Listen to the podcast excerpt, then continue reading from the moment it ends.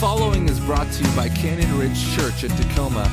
For additional podcasts or information on service times and upcoming events, please visit us online at www.explorecrc.com.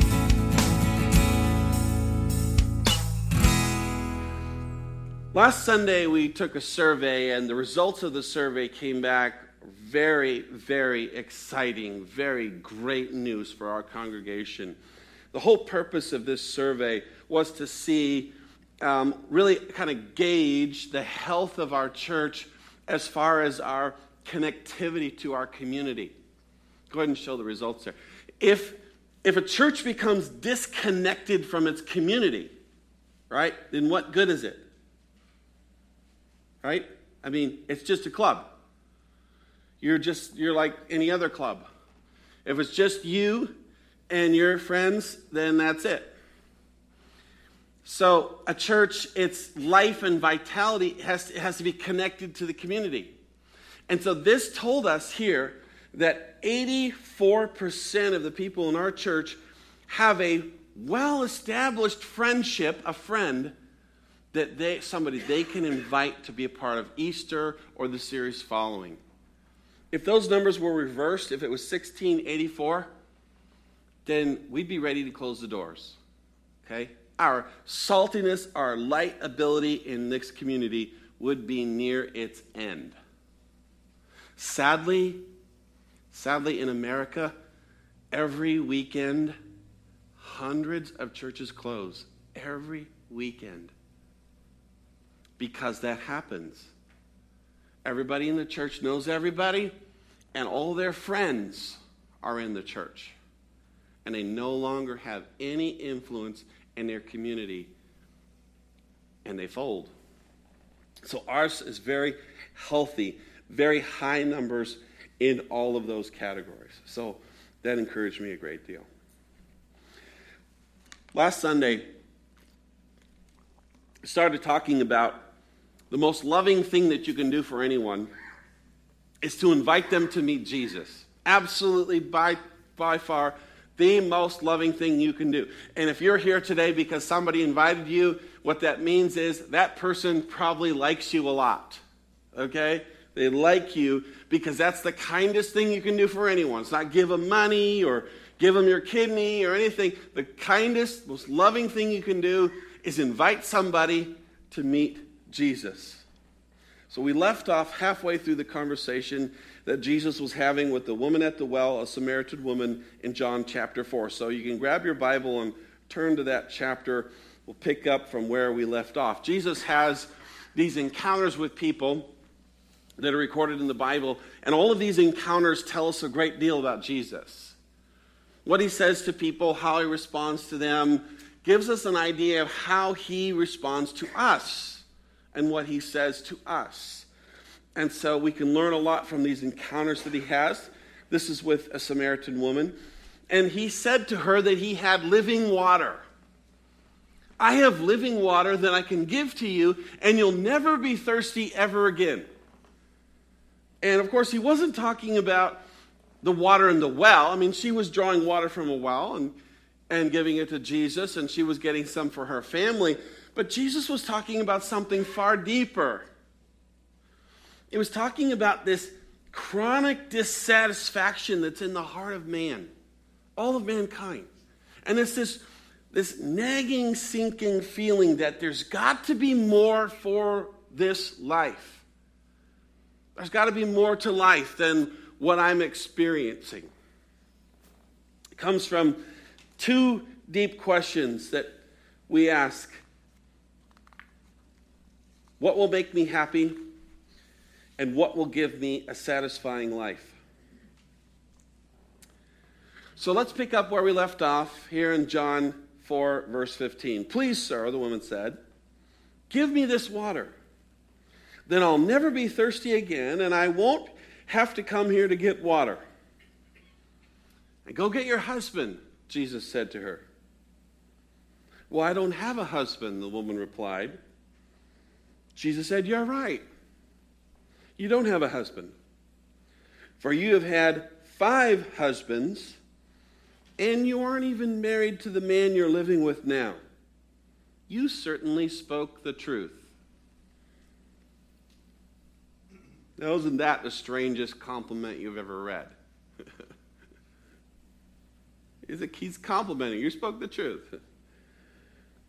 Now, it doesn't say woe in verse 19, but I, I think it definitely could. Whoa. You must be a prophet. So tell me, why is it that you Jews insist that Jerusalem is the only place of worship, while we Samaritans claim that here at Mount Gerizim is where ancestors worship? So he lays this bombshell on her. I'm going to tell you all about your moral failings. And it's like, whoa. And so the best way to deflect something like that is a question, right? Perfect, right? That's what you would do. She throws a question at him. He says, Well, believe me, dear woman, the time is coming when it will no longer matter whether you worship the Father on this mountain or in Jerusalem. You Samaritans know very little about the one you worship, but we Jews, we know all about him. Salvation comes through the Jews. But the time is coming, indeed it is here now, when true worshipers will worship the Father in spirit and in truth. And the Father is looking for those who will worship him that way. For God is spirit, so those who worship him must worship in spirit and in truth. The woman said, I know that the Messiah is coming, the one who is called Christ. When he comes, he will explain everything to us. And then Jesus drops this unbelievable bombshell on this woman. And he says to her, I am the Messiah. I'm the one you're looking for.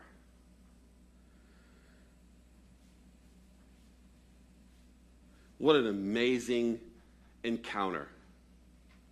So she immediately says to Jesus, I want this living water. Give me this water. And then he turns the tables on her completely and says, Go get your husband. So we go from this nice, pleasant little interchange to now let's talk about your moral failings. And it seems bizarre at first. I mean, you don't understand. How does he go from let's talk about living water to go get me your husband. Seems like a great leap. He suddenly changes the subject.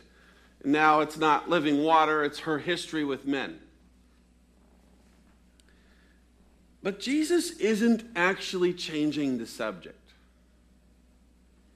He's nudging her and he's saying, listen, in order for you to understand this living water, you must first understand how you've been seeking that water your own way. You've been pursuing this your whole life through men. The drive to be happy. I want to be happy. I want to enjoy my life. And I want to be satisfied with my life. I want to have the sense that I've lived a good life. And so she sought to find that in men.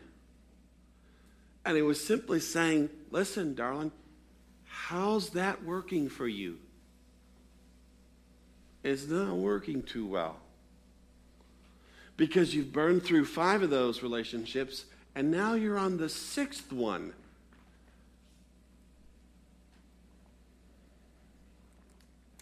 But there's nothing new here, is there? I mean, although this text is really old, we see this all the time. You and I. We're very familiar with this. We see it all around us.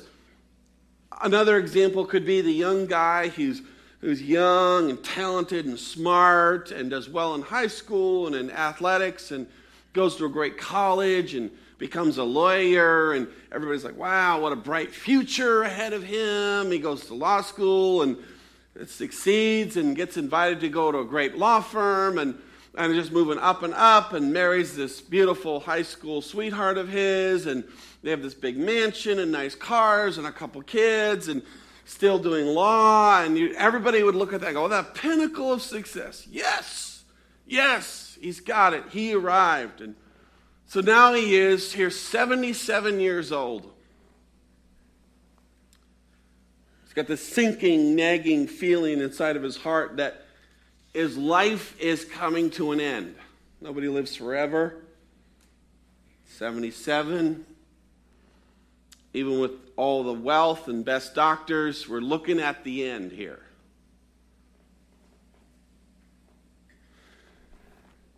And now he's been through two marriages.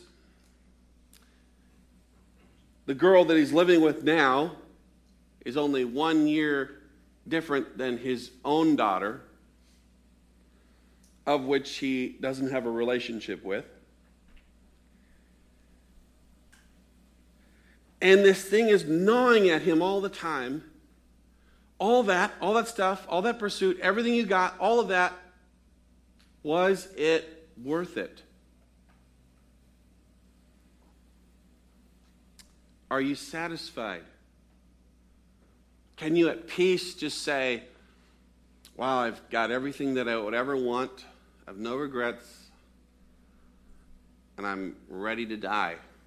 He couldn't say it. He didn't want to die, he was afraid. He had this chronic dissatisfaction in his heart that haunted him as if it were the grim reaper, about to drag him into this dark abyss. He's corrupt and he knows it.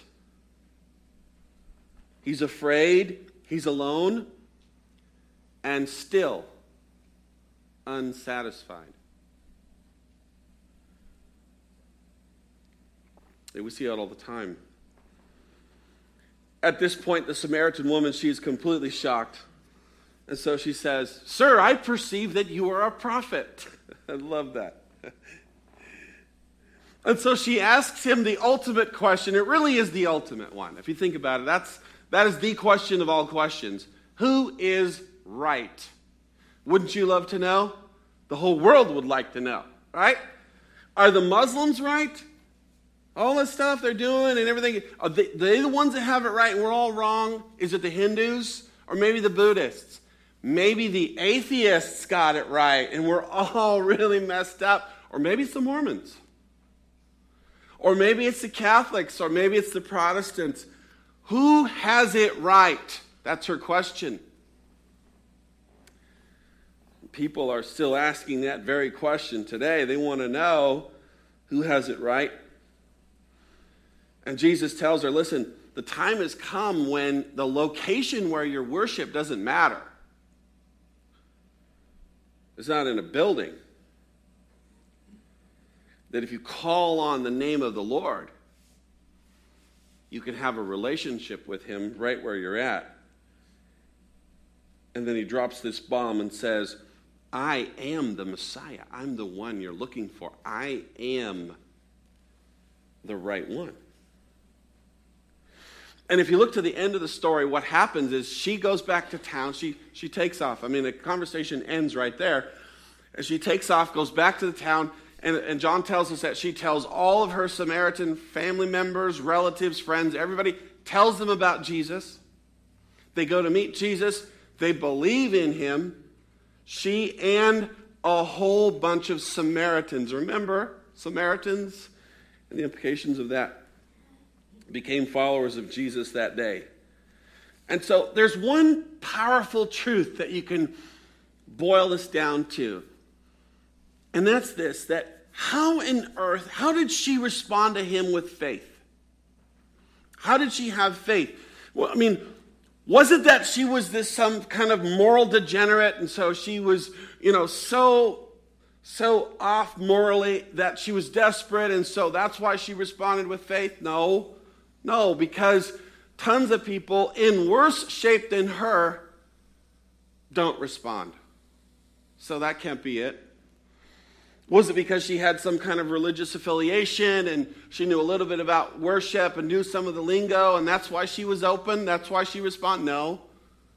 Because a lot of people who know much more than that reject Jesus.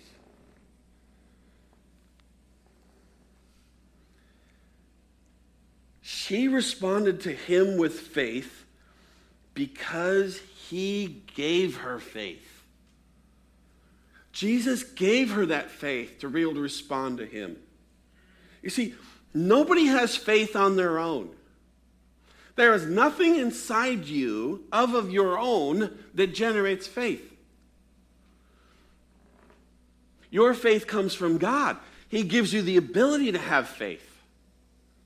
He opens the door for you to have faith, to respond to Him. He reaches out first. And then you respond to it. And here's a story about Mary. If you go further down to John 20, now Jesus is he's risen from the dead. He's at the tomb there, and Mary Magdalene shows up. And John tells us that Mary goes, and the, the, the tomb is open, and uh, there's two angels in there, but she doesn't know know they're angels. And and and then she sees this guy. He's the gardener. She thinks the guy who's taking care of all the the grave sites and. Um, and she, but she doesn't, it's Jesus. She doesn't know it. She doesn't recognize him. And so finally, Jesus says to her, Mary. And she just leaps onto him and grabs him. And he's like, Mary, let go of me. I'm not going to the Father yet. Don't touch me. Don't hold on to me. Okay? Now, this is Mary Magdalene. We know her story. She was a follower of Christ for years followed him everywhere and loved him. And I mean, you can see it in the passion of her voice, or she says to him when she thinks he's the gardener, she says, Please, please, please tell me where his body is. Where have you laid him? I will go and get him. I will care for him. Please. I mean, you don't do that for somebody you don't know or don't love.